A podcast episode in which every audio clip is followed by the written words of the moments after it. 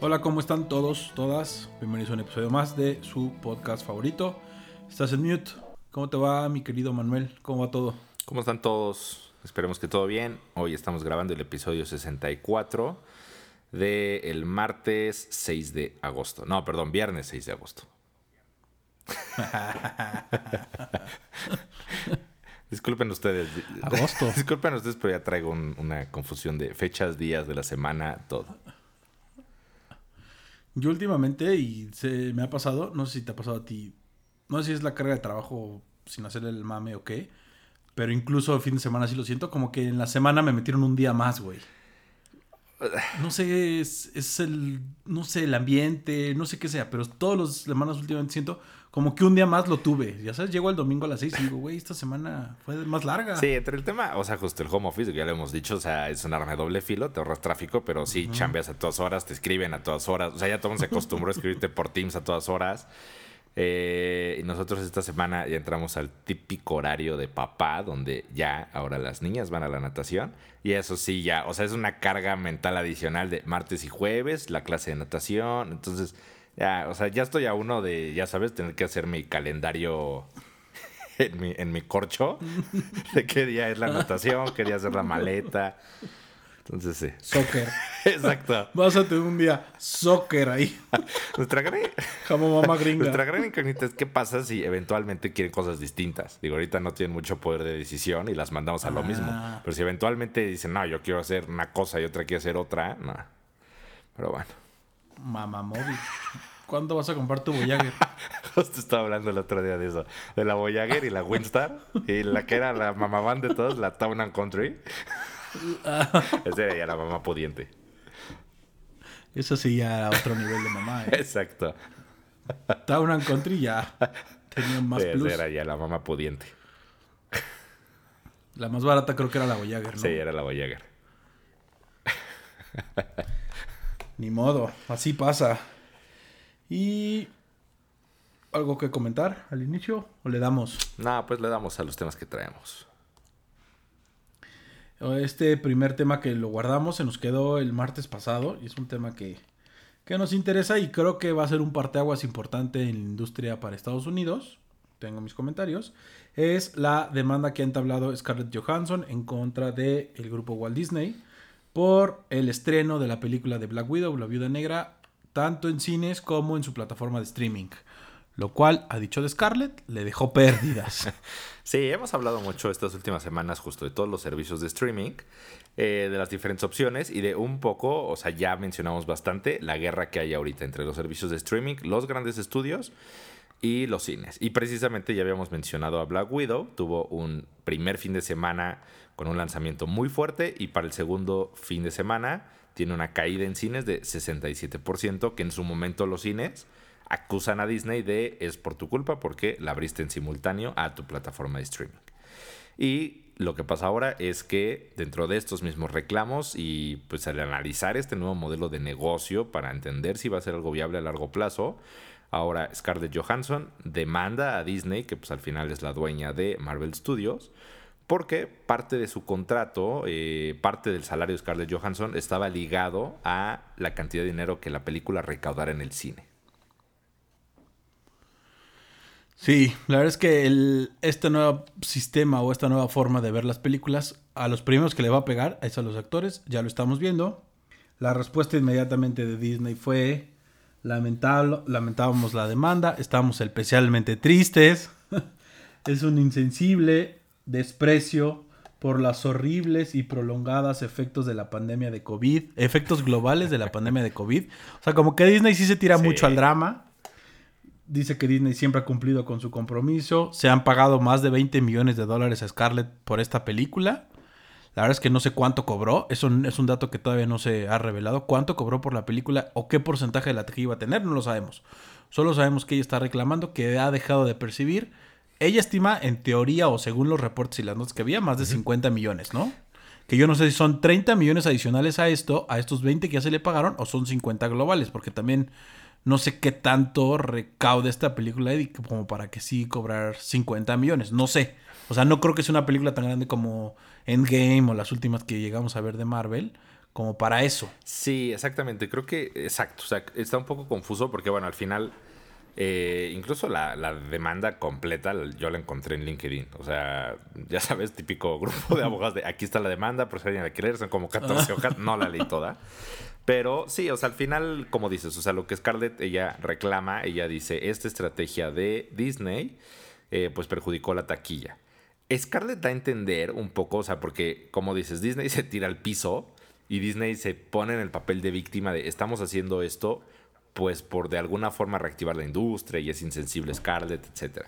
Al final el agente de, el agente de, Scarlett sí contesta y dice que Disney los está, está haciendo acusaciones sin vergüenza, falsas, de ser insensible.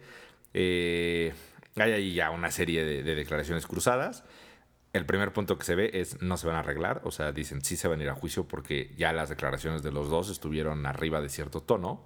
Y como dices, fuentes de Hollywood hablan de que las pérdidas, yo entendí que si son las pérdidas per se de Scarlett, se estiman en 50 millones de dólares. Que como tú dices, puede no ser una, una película tan grande, pero a lo mejor hace hace sentido en el cine prepandemia, porque estaba viendo y creo que de las... Prepandemia, justo, prepandemia. de las, creo, veintitantas películas de Disney, creo que como la mitad ha rebasado los mil millones de dólares. Entonces, pues a lo mejor sí, si de mil millones, que ten 50, pues no está descabellado. Pero sería prepandemia, como Widow... Ajá, ¿y tú crees que Black Widow sola hubiera recaudado? O sea, no de mérito es un gran personaje, pero al final ya sabíamos o sea, no es un spoiler lo que voy a decir, pero ya sabemos que ese personaje ya no está más en el universo Marvel, ¿no? Sí, exactamente. Al final también la película de Scarlett fue un poco por reconocerle a Scarlett que ella fue, digamos que la primer superheroína de Marvel y que hay muchos reclamos de que fue de alguna forma medio maltratada, que era un poco sexualizado su personaje, que simplemente era la guapa del grupo, pero que nadie la pelaba. Entonces, se dice que fue un poco para, pues, como pagarle esta parte de que debieron haberle dado más importancia. Pero pues, está tricky, o sea, porque justo no podemos saber cuánto realmente podría recaudar en el cine post pandemia, que son, van a ser números distintos a lo que estamos acostumbrados. La lectura que yo tengo, muy personal, es Scarlett ya, yo creo que ya estaba madrada con Disney, vio la forma de decir, ya no voy a salir en sus películas, ya no voy a salir otra vez de Black Widow. Es un ganar-ganar, ya no tengo nada que perder, porque lo que pase ya no me voy a pelear. Yo no sé si a futuro sea una buena decisión, por lo que ya sabemos que tiene el poder Disney, pero también pues es un precedente para el resto de las personas que están en esas circunstancias, dados los estrenos en simultáneo que está haciendo Disney tanto en cines como en su plataforma de streaming. Exactamente, o sea, creo, creo que al final ese es, ese es el, el tema más relevante, como dices, creo que es qué puede implicar esto. Porque al final lo que se reporta es que derivado de esta demanda, donde ya Scarlett se atreve a demandar a Disney, eh, Emma Stone, que hace poco la vimos en Cruella, y Emily Blunt, que igual protagoniza Jungle Cruise, que se acaba de estrenar este viernes, igual en simultáneo, en cines y en, en Disney Plus.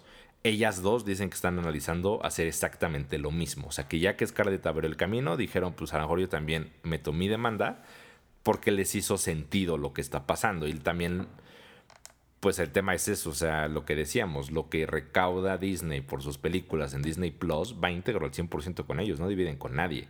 Mientras que cuando tú lo distribuyes, hay una distribuidora, está el cine, están los actores, o sea, se dividen muchas más partes lo que se recauda en cines. Entonces, yo lo que creo es que es una buena medida para sí a lo mejor tratar de obstaculizar esta tendencia que hay de los servicios de, streaming.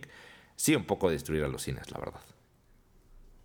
Sí, los cines, o sea, independientemente de quién va a ganar, si Disney o Scarlett Johansson, el único que va a perder en esto es los cines. Exacto. Sí o sí, porque si Disney sale ganón, va a decir, güey, todo va por streaming y a la chingada. Voy a seguir ganando yo, ¿no? Voy a cobrar un extra adicional al fee mensual que los tengo y voy a meter. Yo creo, y es una opinión igual, que tanto Emily Blunt como Cruella, ellas no creo que demanden todavía, ¿eh? O sea, porque esa nota salió en el reportero de Daily News y dijo, están analizando. Yo no creo que demanden porque sus películas todavía pueden tener unas secuelas. Cruella entiendo que ya está firmada la segunda parte. The Jungle no la he visto Jungle Cruise, pero dicen que el final deja entender que va a haber una segunda parte, tipo Piratas del Caribe, que al final están medio basadas en lo mismo, en un juego de. o en un atractivo del parque. Y es lo mismo, Piratas del Caribe tuvo. Se hizo, se volvió una saga, ¿no? Y Disney le exprimió a más no poder, güey. Las últimas ya dan hueva enorme. Pero creo que por ahí va. Y creo que estos dos actores, iban- estas dos actrices van a decir. "Mm, vamos a renegociar. Para la segunda parte, cobro un extra ya del streaming. Exactamente, yo también creo que puede que vaya por ahí. O sea, más de demandar, pues a lo mejor sueltas el rumor de lo estoy pensando y simplemente es para sentar en la mesa Disney y decirle, bueno, desde el inicio renegociemos de y, y justamente o dame un porcentaje de lo que recaudes en Disney Plus o, o upfront, págame más. O sea que también es un modelo más clásico de upfront te pago tanto y pues poco a poco los actores por lo que se han dado cuenta que recaudan los estudios han querido entrarle esa parte de las ganancias.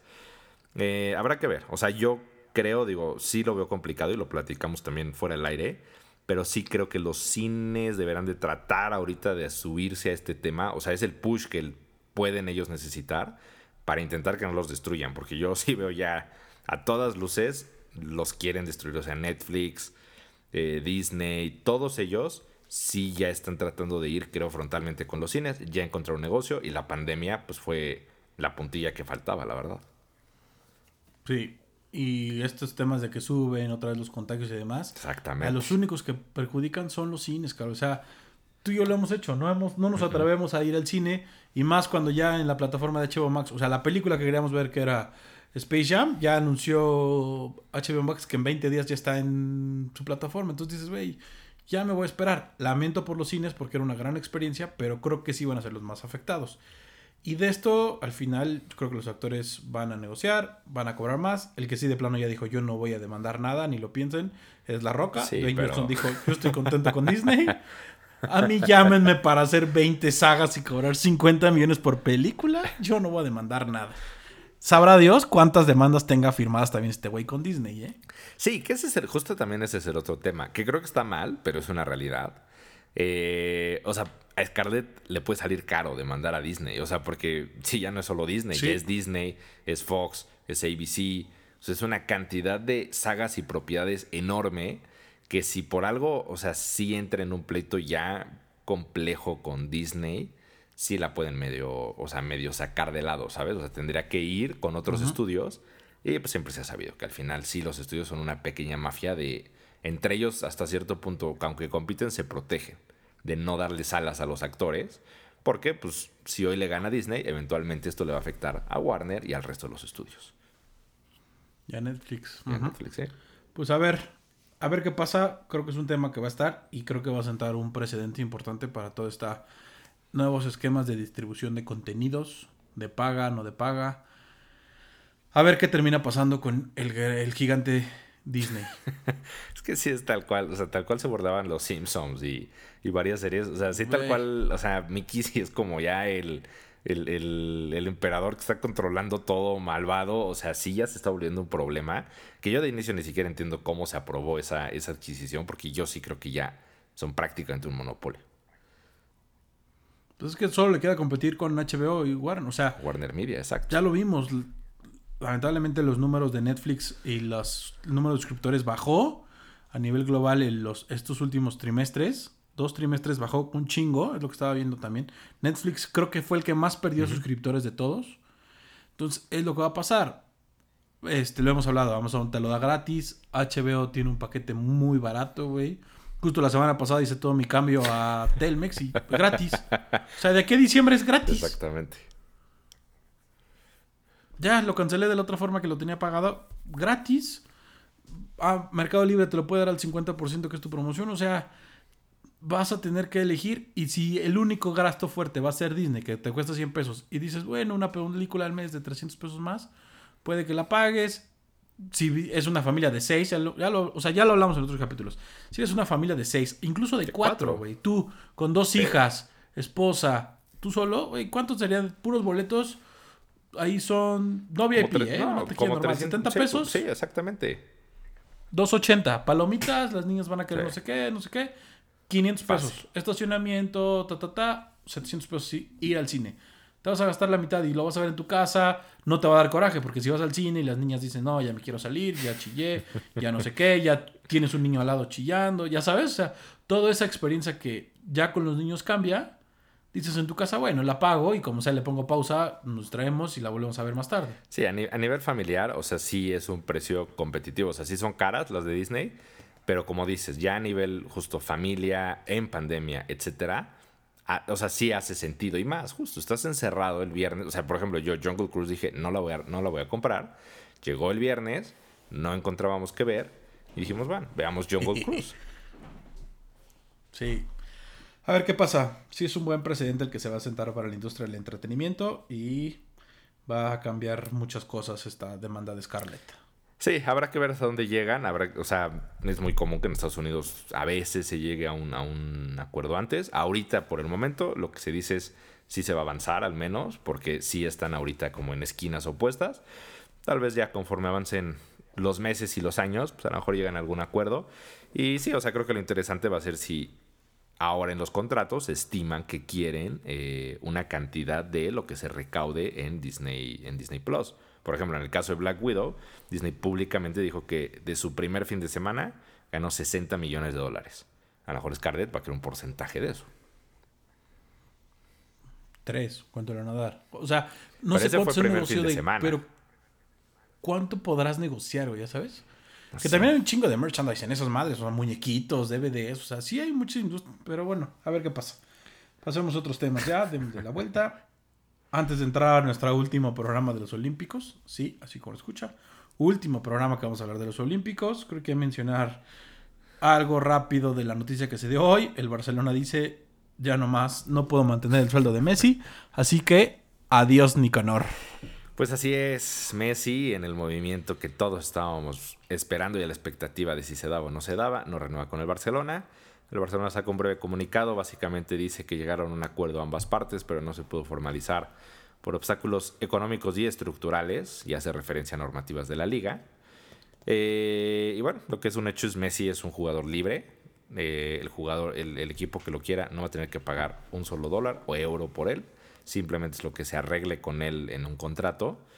Eh, sí, pues, o sea, creo que al final el que peor salió parado ahí, pues es el Barcelona. O sea, hace un año se pudo haber llevado X cantidad de millones por él, no quiso doblar nunca su brazo, al final se va gratis, la máxima figura del equipo, y pues no se cumple el sueño que tenían de el jugador de un solo club. Sí, no. Ya nos clavaremos más cuando se sepa a qué club va Messi. Nuestras teorías es o el City, o, el, Paris Saint Germain, o... Y ya, yo creo. No sé qué otro, la verdad el Club América, no sé, tal vez.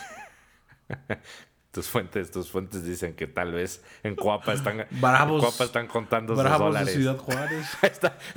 Cholos, no sé si el señor Hank está regalándole casinos y dice, te vuelvo socio fundador de, de Grupo Caliente y el señor Hank lo vaya a traer. Solari ya pidió que se pongan a contar cuántos dólares hay guardados.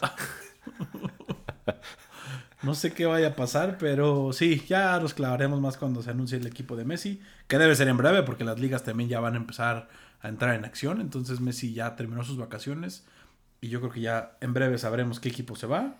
Habrá que ver. Y que es una ventaja, ¿eh? Al no pagar precio por la transferencia, le puedes meter un chingadazo al sueldo. Sí. al bono de firma, güey. Sí, o sea, digo, de por sí, de por sí los, los, o sea, todos los equipos que ya habíamos dicho de jeques árabes, o, Abramovich con el Chelsea. O sea, esos clubes no tienen un tema de dinero, que es un poco lo que se han quejado el resto. Entonces, simplemente, si alguno de esos árabes lo quiere en su equipo, pues va a sacar la cartera y le va a dar lo que quiera. O sea, literal, creo que esos equipos le pueden dar literalmente lo que quiera. Si yo fuera el presidente de la Liga MLS, ya estaría hablando ahorita con todos los equipos, pues decirle, güey, cada uno va a poner parte del suelo y nos lo vamos a turnar Cada temporada va a jugar en un equipo, Fíjate que lo pensé, ¿eh? O sea, sí dije, todos estamos esperando la bomba europea. Y la verdad es que a mí no me extrañaría que de repente sea de se va a Miami con David Beckham o algo así, ¿sabes? Un equipo que no habla inglés, güey, lo sabemos porque en sus entrevistas con Cristiano nunca habla. Miami es el equipo perfecto. No necesita más. Miami lo dirige David Beckham, Miami, que pues, es alguien involucrado al fútbol. O sea, yo sí no dudaría que de repente haya una sorpresa y se acaba la, la carrera europea de Messi.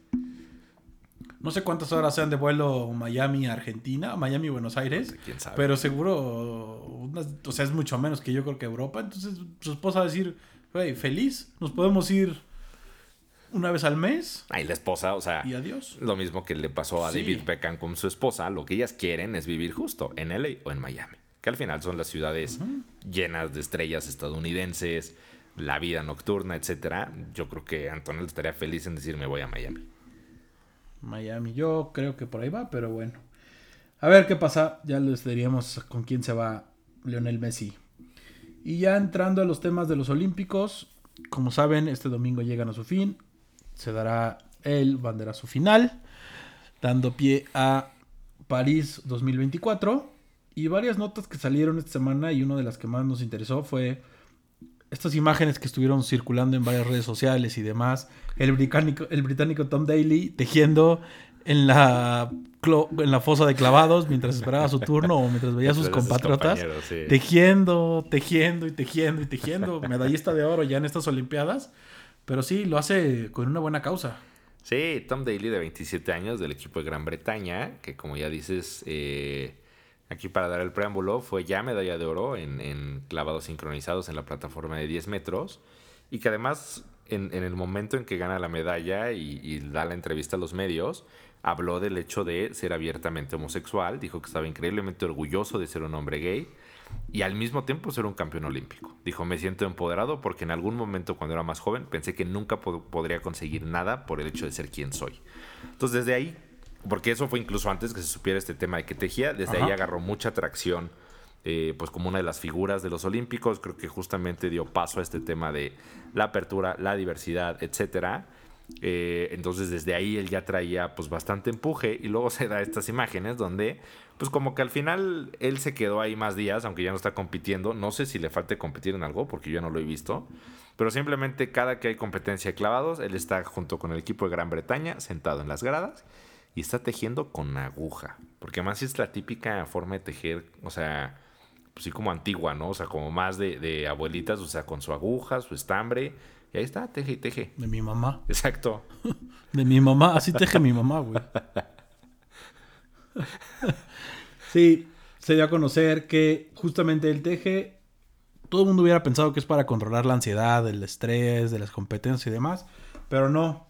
Resulta que lamentablemente perdió a su papá hace un par de años o el año pasado justo por un problema de tumores cerebrales. que hizo Tom Daly? Empezó a tejer, empezó a tejer. Los primeros, no, no sé si son abrigos, suéteres o chalecos lo que vendió. La verdad es que el primero, nada más veía la imagen, pero no entendía muy bien qué era. Lo logró vender en 700 euros. Fue como un, un sorteo entre tus seguidores en redes sociales. Todo ese dinero lo destinó a una fundación dedicada a analizar y curar tumores cerebrales. Tiene incluso una página de internet y su cuenta en Instagram donde lo pueden seguir. Made with Love, with, Made with Love by Tom Daly. Entonces ahí pueden medio rastrear. Y la verdad es que me parece una muy buena plataforma para anunciarse gratuitamente. Sí. No este programa, sino los Olímpicos. Pero lo hizo bastante bien. Fuera del tema este, bastante marketing, muy buen marketing hizo. Sí, exactamente. O sea, la verdad es que al final, o sea, como dices, hay una causa altruista detrás de, de esto que hace. Sí, de alguna forma, él, él sí menciona que es una forma en la que él encuentra calma y alivia el estrés. Pero como dices, lo que teje al final, él, él lo subasta o de alguna forma lo comercializa y da estas ganancias eh, pues, con fines benéficos. Entonces, pues la verdad es que o sea, este son el tipo de historias, ¿no? Que siempre estamos esperando en los Olímpicos, conocer este tipo de personas. Eh, y sí, fue una mega plataforma. O sea, justamente ya también reveló que, que era lo que estaba tejiendo durante todas estas competencias. Era un suéter blanco que decía, bueno, dice Tokio, dice GBR en, en uno de los brazos y en la espalda trae los aros olímpicos en la espalda y dice Team GB, Team Great Britain. Eh, y trae al frente ahí una escritura en japonés y dijo que era porque quería llevarse algo que le recordara a los Juegos Olímpicos. No sé si este lo vaya a subastar, si lo quisiera subastar, y yo creo que este, o sea, este sí se podría ir en lumbre, la verdad. O sea, solo la foto en la que Sí. subió y dijo esto fue lo que estuve haciendo en todas las competencias, creo que tuvo, no sé, 350 mil likes, algo así. Cuando era, o sea, no ten- sí tenía seguidores, pero no tenía este nivel. Sí, no. Esa plataforma y esa cobertura no te lo dan más que los Olímpicos. Bastante bien. Pulgar arriba por él, lo apoyamos. Tiene hasta su costalito para su medalla, ¿lo dice? Tejió una fundita para su medalla. Sí, lo vi, que como ganó la medalla, tejió justo como una bolsita. Sí. Como, justo como para meter la, la, medalla completa, su bolsita grande con la bandera de Gran Bretaña. Dijo, ya le hice mi fundita a mi medalla. Tenía un chiste muy homófobo del tema y lo voy a reservar. Y otro tema que tuviste, la verdad es que es una nota bastante buena. Y esto pues, suena bastante a colación por todas estas críticas que han recibido los deportistas mexicanos por sus cuartos lugares. Repetimos, todos los aficionados de sillón quejándonos de pinches mexicanos, cuarto lugar, solo van a pasear. Lo dijo muy bien la corredora mexicana de los 800, de los 400 metros planos. Dijo, el día que ustedes quejándose sean número uno de su salón, número uno de su colonia, número uno de su municipio, número uno de su estado, número uno de su país, número uno de su zona geográfica, número uno del continente, vienen a quejarse de nosotros que no venimos a pasear. La verdad es que me parece una declaración bastante acertada, estoy con ella. Y es justamente esto, el apoyo económico que tienen los deportistas. Encontraste una nota muy buena del apoyo económico que dan otros países. Deja tú durante todo el proceso olímpico, durante todo el proceso de competencia. Ya al ganar, ¿no? Los que ganaron, ¿cuántos son, nada más son tres por disciplina, oro, plata, bronce, no hay más. Y es una diferencia abismal entre lo que le van a ganar, lo que pueden llegar a pagar ciertos países a lo que van a ganar nuestros deportistas. Sí, como dices, o sea, creo que o sea, algo que sí podemos hacer es enfocar correctamente las críticas, que las críticas tienen que ir a los políticos, como siempre, y a los directivos, eh, pero no propiamente a los deportistas. Ellos se hacen un esfuerzo literalmente sobrehumano para como mexicano llegar a esas instancias. O sea, creo que fuera del fútbol, que es una cuestión totalmente aparte, eh, el resto de los deportistas sí es un via crucis. Eh, llegar a las Olimpiadas, o sea, pareciera que hay más obstáculos que eh, apoyos para que lleguen. Y esto, como dices, es únicamente cuánto dinero da cada país ya a sus medallistas, a los ganadores. Entonces, en el primer lugar tenemos a Singapur, que por una medalla de oro les da 738 mil dólares. Taiwán da 716 mil, todos estos son oros. Indonesia 346 mil, Bangladesh 300 mil, Kazajstán 250 mil y bueno, ahí va bajando. Sí, pero hasta Hungría, o Hungría que es el 9 paga 166 mil dólares, güey. Sí. O sea, o sea, 150 mil dólares es 3 millones de pesos. 3 millones de pesos, literal. O sea, es un chingo de dinero. O sea, bien merecido. O sea, no, estoy diciendo que es mucho que hay. no, no, no. ¿Cuántos pinches políticos no se roban eso en un mes? Y son cuatro años de esfuerzo, es lo que van a recibir por un oro. Y de ahí van bajando. O sea, si es la mitad, por ejemplo. Singapur, de los 738 mil dólares por el oro, la plata son 500 mil dólares bastante buenos, bronce ya 250 mil. Y por ahí van mitades ya de lo que va cada país. Y llegamos hasta nuestra realidad, nuestro país, para que ustedes digan, güey, pinches atletas no se esfuerzan, no sé qué. Es un esfuerzo, me parece, individual y familiar. Y dice tal cual la nota que encontraste de Forbes. Se espera que la CONADE entregue becas. se espera, exacto, como bien dijiste. Becas vitalicias a los medallistas por 13 mil pesos para el oro, güey. 11 mil pesos para la plata. 10 mil pesos para el bronce. Sí. O sea... Es nada. 10 años, 130 mil pesos es nada, güey. Sí, es nada. O sea, y justamente este este tema. O sea, uno, eh, eh, o sea, arranca con se espera. Que además, como tú decías, o sea, tú dices, es un esfuerzo de cuatro años. Y yo creo que es más. O sea, literal, son deportistas que ya para llegar a las Olimpiadas le dedicaste, yo creo que 15 años de tu vida. Que además ese es su trabajo. O sea, no es remunerado o les dan justo las famosas becas de, de, de la CONADE o de las federaciones. Que es un chiste. O sea, no puedes vivir y mantener una familia con eso. O sea, no, o sea, sí es gente que sacrifica mucho en lo personal con tal de ser eh, competidor olímpico. Entonces, como dices, se esperan estas cantidades. No me quedó claro, yo me imagino que habla al mes, ¿no? O sea, es lo que al mes se les pagaría de forma vitalicia. Eh, Pero multiplícalo. Oro, 13 mil, son 130 mil, son...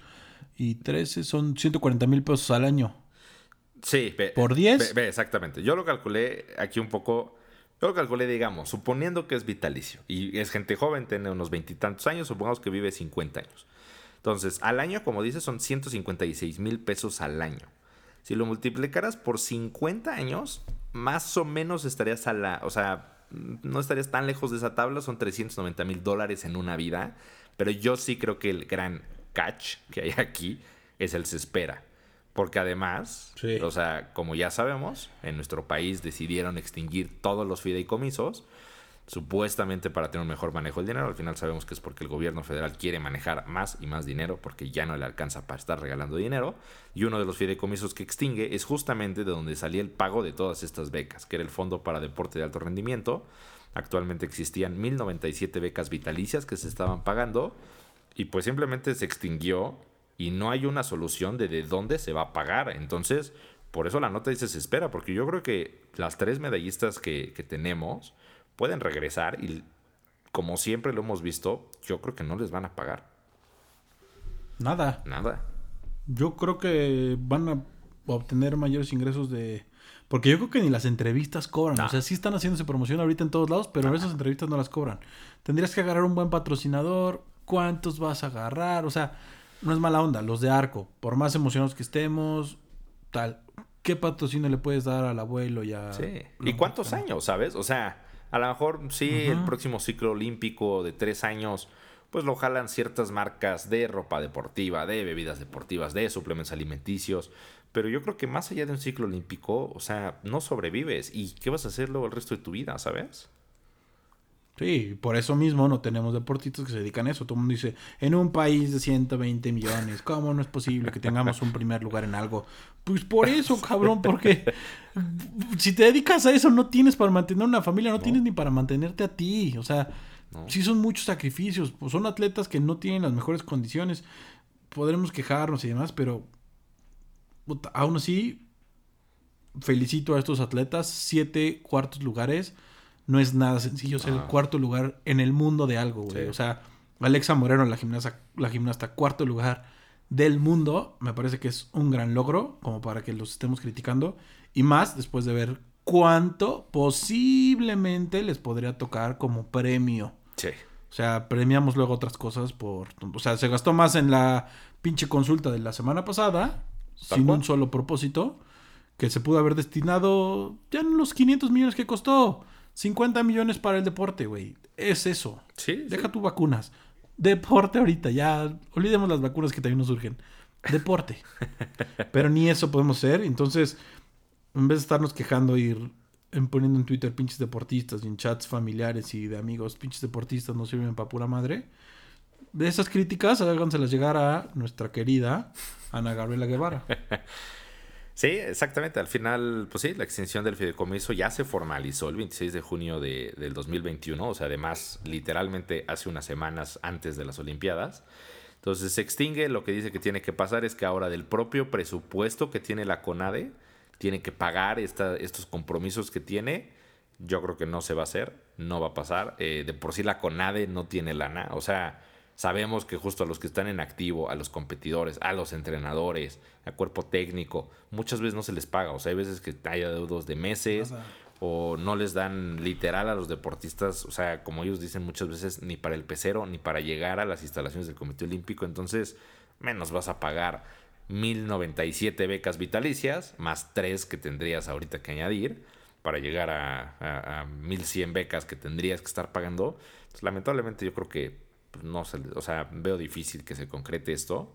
Y como dices, esto es al final la lectura de por qué nos va así y al revés. O sea, creo que podríamos decir, a pesar de los obstáculos y lo mal que estamos, tenemos ese grupo de deportistas que bien o mal sí representan de una buena forma al país.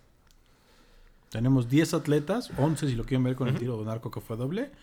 Bueno, 12 con la de con las sincronizadas, clavados. Ahí está, dos atletas que están dentro del top 4 del mundo. top 5, si lo quieren ver así. Top 5 del mundo, güey. No soy ni 5, ya lo dije, en mi colonia, cabrón.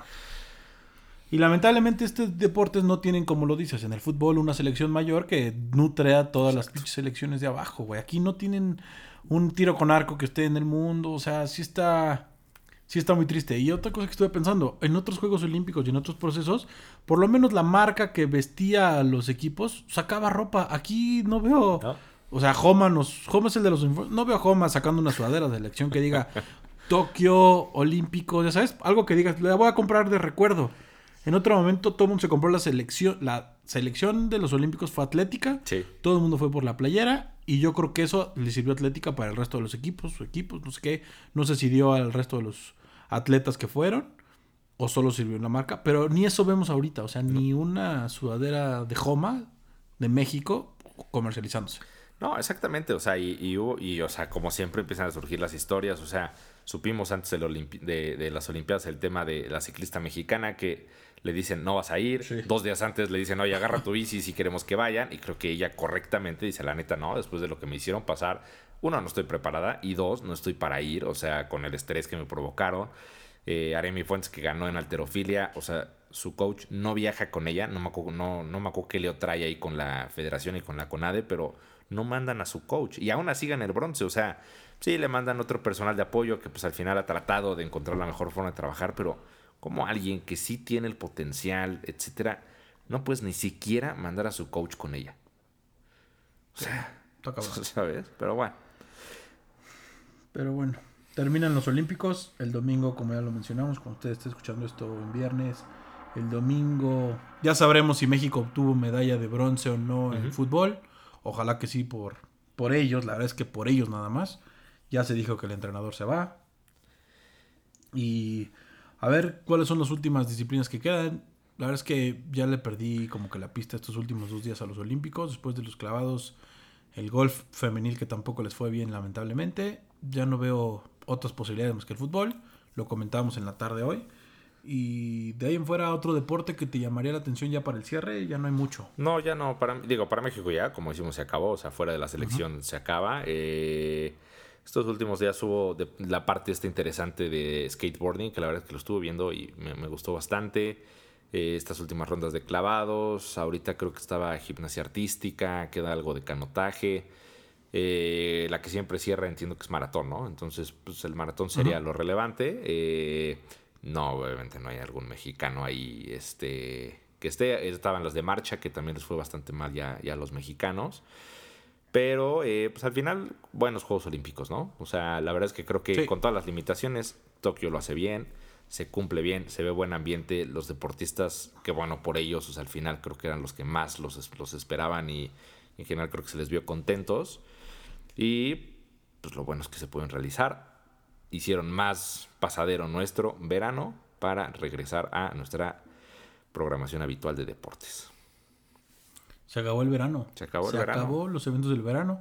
Esto que tanto dimos cobertura mediática, Copa de Oro, Copa América, la Euro que nos ilusionó bastante, los Olímpicos que como dijimos era una esperanza para el mundo, en mi opinión, Sí. de sí se puede, sí se logró esto, no hubo paros por COVID.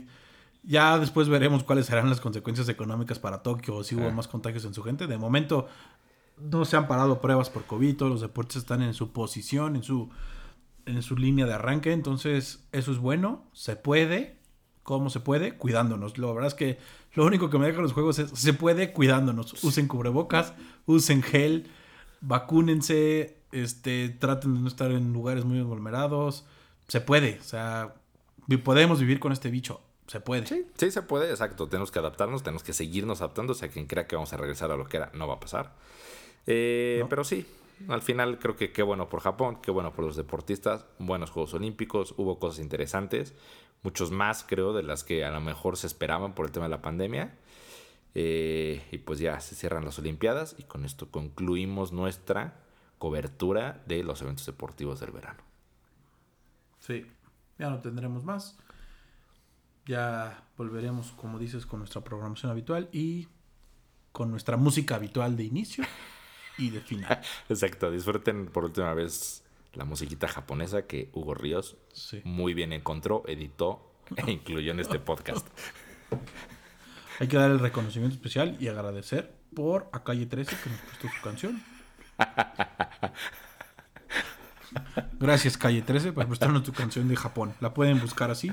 Escúchenla, denle like. Exacto. Y pues, yo creo que Por favor, no bajen nuestros ahí. episodios, no reclamen. y ya. No la pelaste, Koi. No la pelaste. Esta regla absurda del Koi que no podemos decir. Juegos Olímpicos, Olimpiadas, Japón, Tokio 2020. Todas esas cosas que si no tienes derechos no puedes decir. Tómala. Exacto, se le dio la vuelta. Todo por informarlos, ya esperaremos las demandas. Ustedes tranquilos, tenemos un pecho grande. Pues nada, gracias Manu, cuídate mucho. Cuídense, Cuídense todos. todos. Bye. Chao. ¿Qué pensarán de nosotros en Japón? Debe ser bueno lo que piensan en Japón, pon. Ricky la pegó con el chiqui bom bom y hasta en Hong Kong se escucha reggaetón, ton. Estúpido, Hong Kong es en China, no importa, pero pegó la fish gasolina, pegó la fish gasolina más que en Carolina y se la empujamos mo-